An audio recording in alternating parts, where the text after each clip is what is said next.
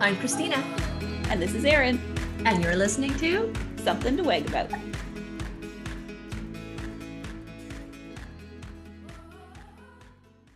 So, today we're going to talk about socializing your puppy. Always a fun topic.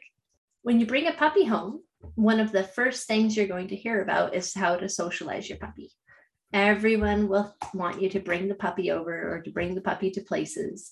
And to expose your puppy to lots of different things. There's there are different lists on the internet of things you can check out that your puppy needs to see before a certain age.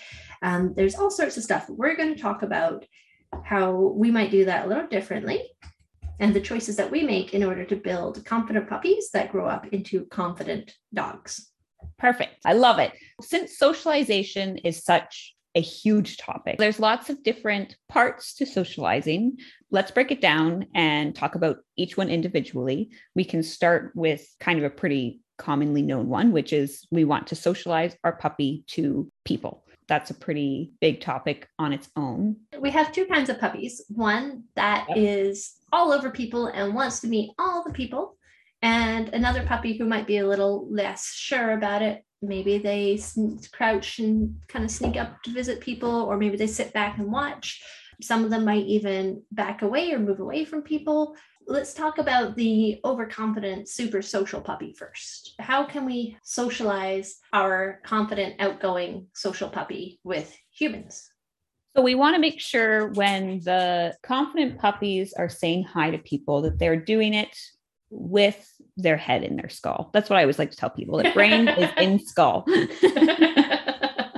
and so I'm not just going to let my we already know they love people, they're confident, so we don't have to worry so much about, you know, them saying hi to every single person. What I'm more worried about is that they're doing it thoughtfully. One thing we can do is ask them pretty much the easiest thing we can before they're going to go and greet someone, which is can you eat a piece of food? That's pretty much the easiest behavior out there. And we can offer them a piece of food. And if they happily eat it, then I'll let them go say hi to that person. So we have we see a person and they go, Oh my God, your puppy's so cute. Can I say hi? And I will say something along the lines of, Absolutely, just give me a second. I'll crouch down to my puppy's level, see if they can eat a piece of food. And if they do, I personally have a verbal cue. I say, Go say hi. And I allow my puppy to go to the person to go see, go go smell them and see them. And then I also employ a three second rule because often when the puppy goes in, they get so excited and they're sniffing and they're wagging and they're getting really, really excited. And then they're going to start jumping or mouthing because they're super excited to meet their new best friend. So I will say, go say hi one 1000, two 1000, three 1000, puppy, puppy, puppy. And I might stick a cookie in front of their nose and lure them or help them with their harness to come back to me, make sure we still have uh, their brain in their skull, as you say.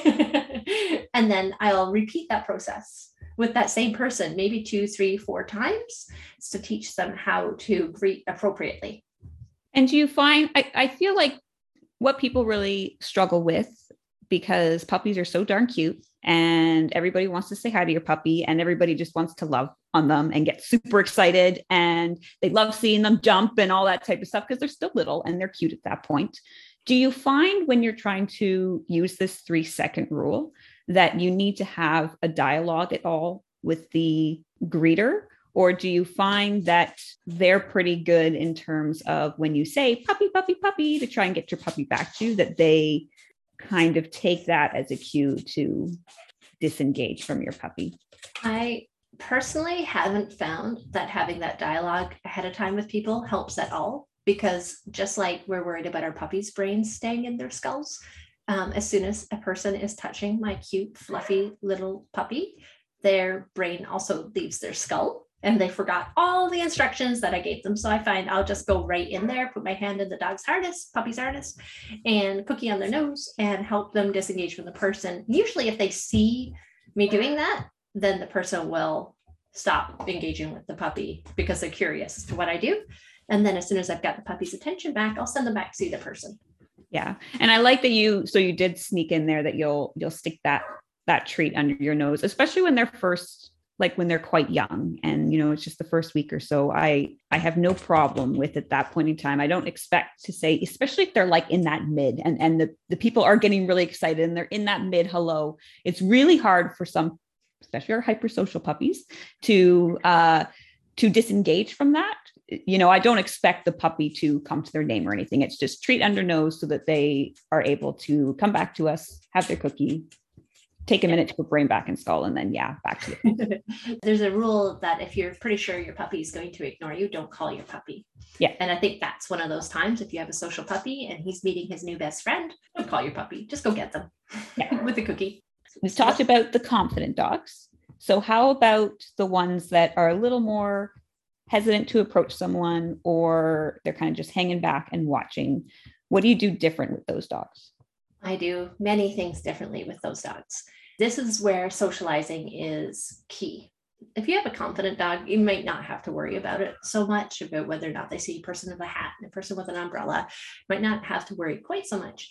The, the dogs, the puppies that are less confident or less happy to go visit people, we want to make sure that we give them choices and we go at the speed that our puppy is wanting to go at. Back in the day, we used to play a game called Pass the Puppy, where we'd pick the puppy up and just pass it along to the next person, and they'd hold it, and we'd stand in a circle or sit in a circle. And the puppies had no choice. So now we're going to do things a lot differently. We're going to ask the puppy if they want to go say hi and allow them to approach the person rather than allowing the person to approach them. And if our puppy chooses not to go see that person, that's okay. I'm not going to let them uh, try to coax the puppy in with cookies or put any pressure on my puppy to go visit people. I'm going to let them know that it's okay to just stand back and watch people. And that that is great way to socialize your puppy. They do not actually have to interact with the person for it to be socializing. Socializing means gentle positive exposures. So, whatever distance your puppy needs from the person, whether it's two feet or 10 feet or 10 yards, to watch and just feel happy and confident. That's the rate we want to go at for the shy puppy. I always say choice is what builds confidence.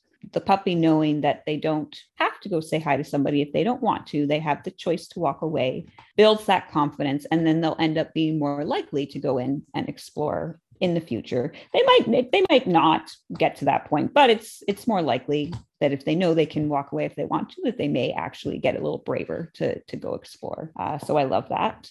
I think too that we have this idea, maybe from TV or maybe from having a lot of Labradors in our lives as family pets, that dogs like people. And mm. a lot of breeds like their people but they really have no interest in socializing with strangers. I have two border collies. One loves people. There's a tinge of anxiety to that, but she does love her people and she loves meeting people. My other border collie, he couldn't care less if every human being on the face of the earth just poof disappeared. People for him are either tools to throw toys or treat dispensers, but he's not social. He doesn't want people to touch him. He doesn't want people to make eye contact with him and tell him how handsome he is. He finds that quite aversive. And there are a lot of dogs out there like that.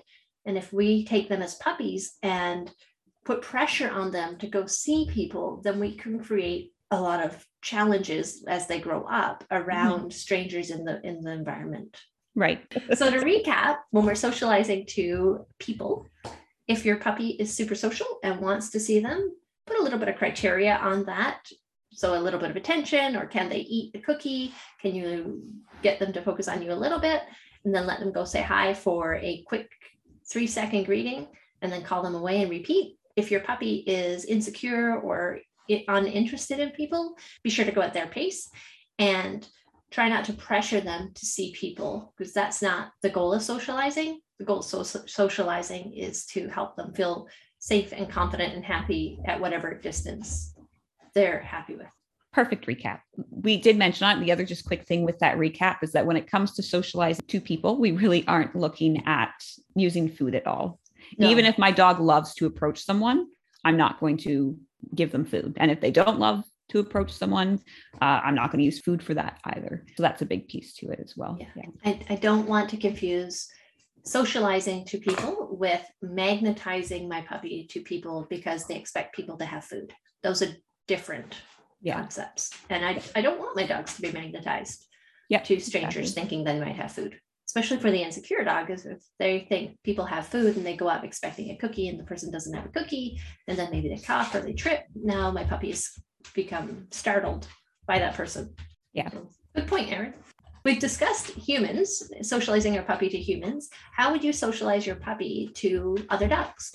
just like with people, we can break that down into dogs that are happy to approach other dogs and really want to play with them. And then there's the dogs that again might hang back or or show being a little submissive or something like that to other dogs. So they're just a, a little insecure. So we can talk about the confident dogs first. So the ones that are just always going in tail wagging loose body and just want to rough and tumble and play with all the puppies. When I'm socializing my puppy to those dogs, I I do think it's important for dogs to have especially social dogs to have the opportunity to play with dog friends. I still am going to just like with people add that bit of criteria in to make sure brains and skull at the beginning before they get to go in and and have a sniff or a play. Uh, if we're talking about maybe just passing someone so there's two dogs my puppy's on a leash and there's another dog on a leash i'll ask that person just to hold on for a second. Well usually i first ask if they're okay with puppies because not all dogs are okay with puppies and it's really important that your dog is meeting some dogs that are going to give him a good experience a positive experience. First ask that that puppy that that dog is okay to meet my puppy and that he likes puppies. And then I'm going to ask my dog something easy again, just eating a treat. And if he can eat a treat, then I will let him go in and I will still use that same three second rule. So I'll let him sniff the other dog. They can kind of have a hi. And then three seconds, I'm going to use my treat magnet to get him back out and have a piece of food. And, and I'll do that a few times. And then there's the other situation of when they're not on leash and I'm going to let them actually play a little bit. With young puppies, I'm quite particular with who I'm going to let my dog play with. I, I won't usually just let my dog play with strange dogs I don't know because we want to make sure again it's a positive experience and if you just don't know how another dog is going to react it's you know better safe than sorry so i'll choose my either adult dogs or another puppy maybe and again brain and skull so i'll see if they can eat a treat or look at me or something like that and then i will let them go play and i will give them more time to actually just play and you know be puppies. If there's two puppies playing together be puppies. Um, if it's an adult and the adult's having fun i'll let them play a little bit. But i do make a point to depending on the energy of the play i'll let them go longer or shorter. But i still make a point to call my puppy out of play now and then to come and have a have a treat and make sure the brain's still in the skull and then they can go in for another play. You brought up a really great point there, and that is greetings on leash. And I know there are some very big feelings in the world about whether or not dogs should get to say hi to each other when they're on leash. I think you and I are on the same page where we do allow on leash greetings. And I just want to talk about that for a second because, yeah, ideally in a world, if you don't know the dog and everyone's on leash, it might set things up to be a little tense. But we want to read the scenario, read the dogs, uh, and ask the owners before we allow them to go in and say hi. The other piece is that on leash greetings are kind of a part of life in the area where we live.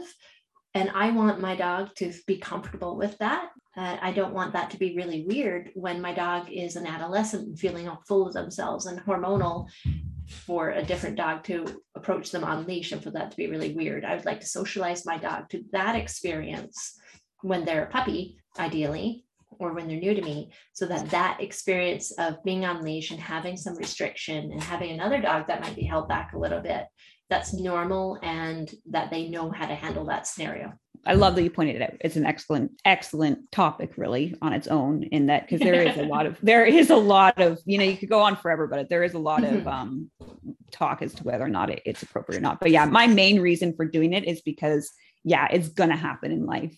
I don't want to have to hide around the corner or, you know, go 20 feet off the trail every time I'm going to pass someone on a leash. So I want to make sure that my dogs are okay with a quick sniff when there's maybe a tiny bit of uh, leash tension. I mean, when they're puppies, I do try and make sure, or even when I let my adult dog greet. I, I try and make sure it's a loose leash, but every now and then there's going to be a bit of tension. Yeah, I want to make sure it's normal for my dog.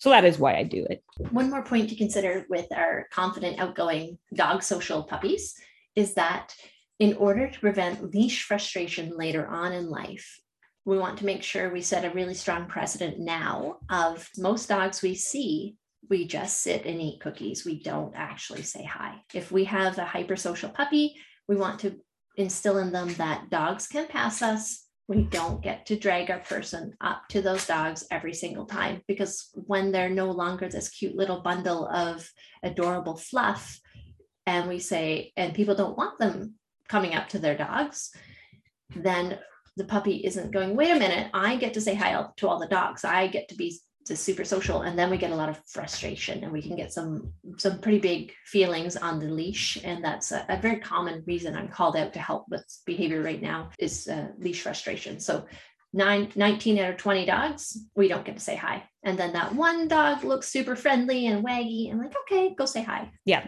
that's an excellent, very important point. We talked about the confident. How about the insecure dogs who might be a little intimidated or scared to, to go in and, and say hi to a dog? With those puppies, I'm even more careful about who I allow them to socialize with because I really don't, if they're already insecure, I really don't want them to have a bad experience. Again, just like with people, I will stand back and allow my puppy the opportunity to approach the other dog if they would like to but I will step beside if someone if I, if I'm on the street and someone's going to let their dog drag them up to me, I'll pick up my puppy or I'll block, I'll stand between them and I'll say no thank you so that my puppy feels that they have some choice in the interaction. And if it looks like a calm dog and I and the person says, "Oh, can my dog say hi? He loves puppies." I'll say, sure. Is he calm? Can he sit? And if they can say, yeah, my dog can sit, if they can ask their dog to be calm, then I'll ask my puppy or give them permission. Do you want to go say hi, buddy? And kind of take a step in and, and kind of physically give them permission to go say hi if they want.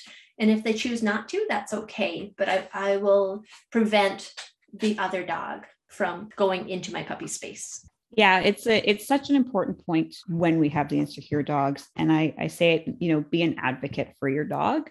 Make sure that the, the puppy knows that you've got its back essentially, so that mm-hmm. um, it can trust that you know if another dog is coming into its space you'll be there to help moderate that so that he he can still maintain his space so that he just doesn't feel the need to to escalate essentially he knows that he'll he'll be able to be safe in his spot it is such an important point to mm-hmm. to either step in between or if you need to pick up your puppy so that the other dog doesn't invade its bubble I like to call it. back back in the day, we used to just put a big X pen up or a couple of X pens and just plunk all the puppies in and let them figure it out. And I look back on that now and I cringe. Those poor puppies um, if if we are allowing puppy play, I always make sure there's some way for my puppy to say no, thank you, and to escape. So that might mean chairs or blocks, something that my puppy can kind of go behind me, for instance. Um, and if I see a puppy that is asking for space, I'll step in and make sure they get that space super important that if they ask for space by backing away or hiding under something or hiding behind a person that we respect that ask and that we step in and help them so that like you say they don't feel the need to escalate their mm-hmm. communication into a growl or a snarl or, or worse because their subtle communication is being respected. Yeah. The socializing like just like with people socializing doesn't mean interacting with. It means having the experience at whatever level your puppy is comfortable with. And that might mean sitting 10 feet or 10 yards away or 20 yards away and just watching. And if that's where your puppy feels comfortable, then that's where they feel comfortable and that's where we start. And yeah. it's important to realize that, you know, we watch dogs on TV that have conversations and full relationships with each other. And we want these big friend groups for our dogs. But a lot of dogs, a lot of breeds were specifically bred not to be dog social so if you have a dog with those genetics, is not necessarily fair to expect them to be dog social. And it's okay to teach them to be dog neutral or to be not interested in playing with other dogs, even as puppies. A hundred percent. Yep. Even as puppies, they might just choose choose to hang back and watch or just take a look and and disengage and go sniff and do whatever else they prefer to do which is yeah it's totally totally fine and very normal as you said for mm-hmm. for a lot of breeds of dogs especially in our our crowds where we have dogs that have big feelings because we want dogs that run extra fast and have big big feelings about balls and frisbees and all those things uh, that they also sometimes have big feelings about their space or their people or about whether or not they interact with other dogs that's fair. People and dogs tend to be what a lot of people first think of when they have to socialize their their puppies. Let's kind of go on to the next. Well, I do like to split. So I like to split sounds out. There's socializing to sounds and depending on what dog you have but many dogs do tend to be or, or and they're even bred to be quite alert and notice sounds i think it's important when dogs are young to make sure that they're exposed to a variety of different noises. How do you go about teaching your dogs or socializing your dogs to noises? That is a great question. Firstly, we want to remember that socializing is not scaring our dogs or flooding or overwhelming our dogs. So we want to keep the noises at a level that our puppies notice, but that doesn't scare them or create big feelings. If we're creating big feelings about the, the dog, the person, the sound, then we're actually likely sensitizing our dog to those things, not socializing them to it. And so with sounds, one of my favorite games is my magic box. And I have this big box. It's a kind of a Tupperware box. And I will put things in it that make sounds. So a water bottle with rocks in it might be in there. An easy button might be in there. Um, lots of things that make noise when the dog interacts with it. And then I stay out of the picture. I'm going to put my little magic box out, sprinkle treats in it, and I will pretend it's invisible. And if my puppy chooses to go interact with it, they are in complete control of those sounds. They move things, they clang and bang, and the puppy learns that when they interact with stuff, sometimes things move and sometimes things make noise, and it's all good. And there's treats, and the puppy has the ability to just walk away if they want, or just stand back and look if they want but I don't pressure them at all to interact with those things. So, just something I want to highlight that you said, because I think it's really important, is controlling the level of the noise. Because we need to remember that distance is how we create a lot of confidence, like distance and choice. And when it comes to when it comes to noises, we can't we can't physically get distance from a noise. But we can control the volume of the noise and that's essentially kind of how we can create distance in a in a in a way so i think that's a really important point we want to make sure that something isn't too loud to start and i i like your magic box i do actually do something quite similar but when i'm first doing it especially if i've noted that i do have a dog that you know it hears a noise and it's immediately like turning to check it out. So they are a little more aware of noises.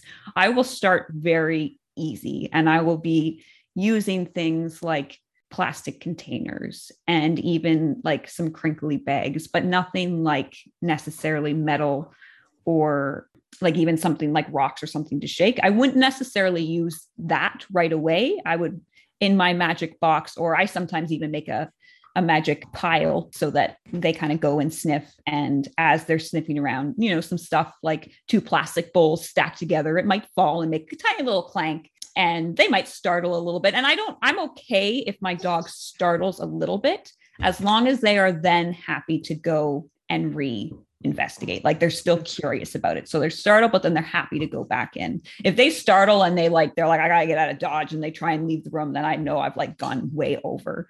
Mm-hmm. And it's my goal to start too easy. I'd rather it be like super easy for my dog when I'm playing these games rather than accidentally go overboard. So I do start with the the really easy foam even. Like I'll, I'll use really soft sounds and then slowly add you know harder plastic and then eventually metals and, and that type of thing. It's always better to start very easy and up your criteria quickly than to start hard and scare your puppy and then have to backtrack and make a plan then to how to fix what we just broke. Yeah. So how would you handle if you're out with your puppy and you're not planning on working on sound sensitivity or sound socialization. How would you handle it if you're out with your dog and somebody just comes screaming by on a shopping cart? something really loud happens, or a big truck, or sirens, something that does scare your puppy while you're out and it wasn't a planned event. I was going to say it depends, but you've just added the uh it does scare. So we're assuming that some sound has happened and our puppy has had a bit of a a bit of a startle. Um, in those cases, I usually just so say an ambulance has gone by and it was horribly loud and the puppy did look at it and try and run away. I pretty much just continue on. I'll use my little happy voice. So he had a little bit of a startle. You know, if it's an ambulance coming, I'll actually just try and go in the other direction, happy voice. Come on, buddy, let's go this way. And he's following me along. I pretty much just continue on with my walk. I don't tend to make a big deal out of it. I don't try and follow the ambulance and feed cookies as I'm following the ambulance. in those cases when my dog's already scared, I'm not then going to try and shove foods in its mouth. Like the startle, the, the fear has already happened in that case. So I pretty much just continue on, move away from the thing if it is a continuous noise. So I'm going to get make it softer, make it quieter by moving away. And honestly, I pretty much leave it at that. I don't I don't then go if it was an ambulance, I don't then go seek out all the ambulances to try and desensitize to the ambulances because as you kind of mentioned before that actually could end up creating sensitization. I just continue on with my magic box games and be introducing noises that way rather than actually trying to go out into the world and finding these these things that my puppy once was scared of. Mm-hmm. I split out surfaces just like you split out sounds. And because for myself, I do a lot of shows and performances and competitions with my dogs where they need to feel comfortable, or I hope they feel comfortable walking on many different surfaces. And that can be a big problem for dogs as adults if they haven't been socialized to surfaces as a puppy. So my plan for surfaces starts at home in my kitchen or my living room, my training space. And I teach my puppy to put their front feet up on many different things. So I start with something really easy, like a pillow. And then I work up to a pot that might be slippery and metal. And I'll use one of the balance pads and that feels funny and pokey under their feet. And then once I've trained that as a very solid behavior at home, which takes maybe a few weeks, then when I go out, every time I see a different surface, I'm going to do the same thing. So it's a behavior they know. I'll start with a log or a post or a stump or, you know, a concrete barrier, things that they might have seen already in the house. And I'll teach them that paws up behavior on all of the different surfaces and make a fun game out of the game that they already know around those surfaces. Yeah, we absolutely can split out surfaces. I mean, I do for my dogs mainly because just like you, we do sports with our dogs and it is really important for them.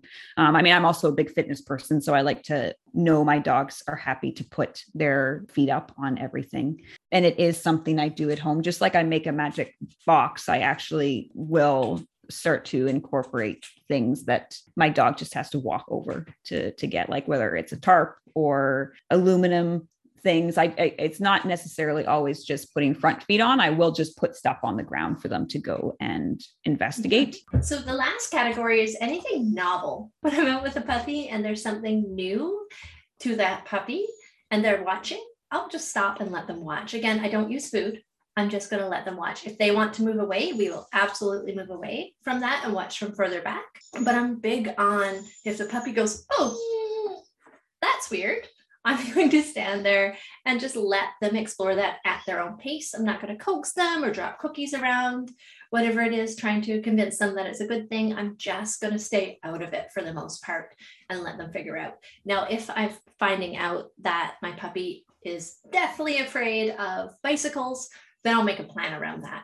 But unless I have a problem, I'm, I'm just going to stay out of it. Yeah. I'm going to let the puppy explore the world at their own rate. Yep definitely. And I like how you say if you notice that they have a problem. And I do know that past experiences for some people can create a bit of a, a hypervigilance on our part. Mm-hmm. You know, you have a dog that is scared of skateboards. So maybe you get your next dog and a skateboard's coming, and you're like, oh no, I don't want this to be a thing again. And then maybe you actively try and do something like the skateboard's coming and now we're going to feed food or this type of thing. But it's really important to, to view each dog as an individual as they are and to try our best to not make a big deal of anything unless you notice that your dog is actually doing something out of the norm. You know, maybe they a skateboard goes by and they do bark and lunge, and it's like, okay, well, there is a thing there that maybe we we need to develop a training plan for. But assume there's no problem unless the puppy tells you otherwise. We're creating emotional responses in res- when the dog sees something novel in the environment. We are watching to see what they do and hoping it's all positive. positive and when we see that there's a problem, we interrupt that and make a training plan. But we also want to be aware of our own emotional responses. So if your last dog was attacked by a shaggy brown dog, now you might have emotional responses, negative emotional responses to seeing shaggy brown dogs approach you and your new puppy. And so, you know, in those cases, it's okay to just walk away and not socialize that in an uncontrolled way. You want to make a plan, have a trainer with you or a friend who knows some stuff and have some support around that. But also, you know, maybe in addition to having some cookies for your puppy on you, you have some chocolate. And every time you see a shaggy brown dog, you can have a bite of chocolate and we can change our own conditioned emotional responses to those things too. because it's, it's, a team sport. It's okay it if is. we have anxiety. It's okay yeah. if we have a negative association with certain things in the environment, we can help ourselves too. And it's okay for us to have those feelings, especially if we've had some negative experiences in the past. Yep, I love that.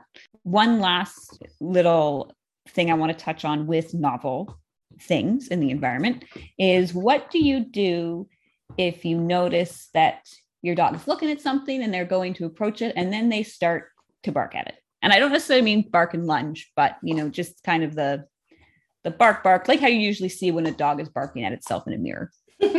I'll stay out of it. If yeah. it's just that little oof, oof, yeah. oof, I'm just going to stay out of it and let them figure it out. Yeah. Um, with the, you know, with the caveat there that if they're barking at a person or another dog and that person looks uncomfortable or dog looks scared or uncomfortable, I will interrupt and take my puppy out of that scenario. First and foremost, everybody has a right to feel safe in the world. but if, if it's something that just little thing, I'll just stay out of it and let my puppy figure it out. A lot of the time we just get in the way and, and manage our dogs way too much. We just need to let them sort some stuff out. If, on the other hand, they're jumping up and down and going, wow, wow, wow, wow, wow, I'm going to say, let's go. And we're just going to move away. Or I might just pick up my puppy and move them out of that scenario when they're already in that state, I'm not going to then train it at that moment. I'm just going to take my puppy in and move away, make some distance. Yeah.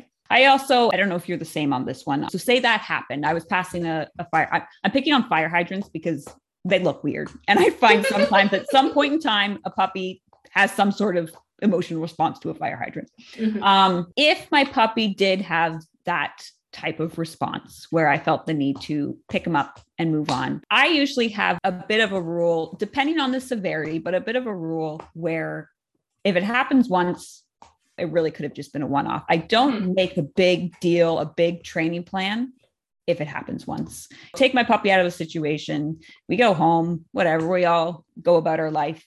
And then, you know, maybe a few days later, I'll see a fire hydrant and I just walk by it like like it's nothing. And a lot of the times I find that it was just a one off, like depending on the thing, but a lot of times it, it can just be a one off. And because we're not making a big deal out of it, puppy's just like, doesn't even notice it the second time. That's a great point.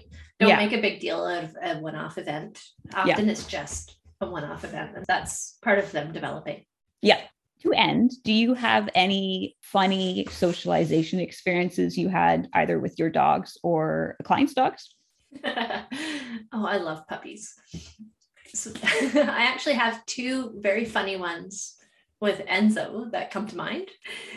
when Enzo was about, I don't know, 14 weeks, we were at a feed store, pet supply feed store, where I used to buy all of my dog food. And we were walking through, and he is such a confident puppy. He wasn't afraid of anything. He wasn't afraid of the airplane to get here. He was never, Enzo was never afraid of anything as a puppy. And we're walking down the aisle and he stopped dead and he started backing up and his eyes were going to pop out of his head. His tail was up to his chin. there was a little garden ornament of a beagle puppy right at his eye level. he thought it was some sort of evil, evil thing. It was so funny. And um, I, my puppy was terrified, but we are all laughing because, you know, it's obviously not an actual life or death um, experience. And uh, we backed up and I, we let him back away. And we came around the aisle from the other direction. So now he wasn't going to be surprised by it. He knew it was there. So he comes slinking around the, the other end of the aisle and he goes up and he sniffs like his whole back end was pretty much as far away from this little toy as could possibly be. And he's suddenly like three feet long because he stretched out so far and he sniffs it. And then he does a little shake and he's like oh that was stupid. It was really cute to see even my super confident little guy something caught him by surprise and yep. then that was it. I think that is hilarious. Hold on. So you made me think of something and i gotta i gotta share because it's it's similar. Uh now be not as confident so so not as surprising but i had her downtown with me and there was this fountain and around the fountain there were different statues so kind of at each like think of a square at each corner of the square there was a different statue. One of the statues I, I, can't even remember what they all were but one of them is this wolf. And, and it happened that the wolf was the last one we were going to because i was just letting her she was kind of sniffing the water and i was just letting her walk around. And she was completely happy by the first three. And then when she went up to sniff the wolf she was just like whoa like backed right up like hackles even went up a little bit. Like she got really like tense and she just couldn't figure this thing out. It was funny. Like she she did eventually do the whole stretch out thing and kind of sniff it. And then we turned around and actually just walked the the other way around the fountain. She was sniffing everything again. And then when we got it was funny because when i went the other direction it was set up so that now she was approaching it so that it was from the the hind end so she actually went up and like sniffed the hind end of this little oh, wolf yes.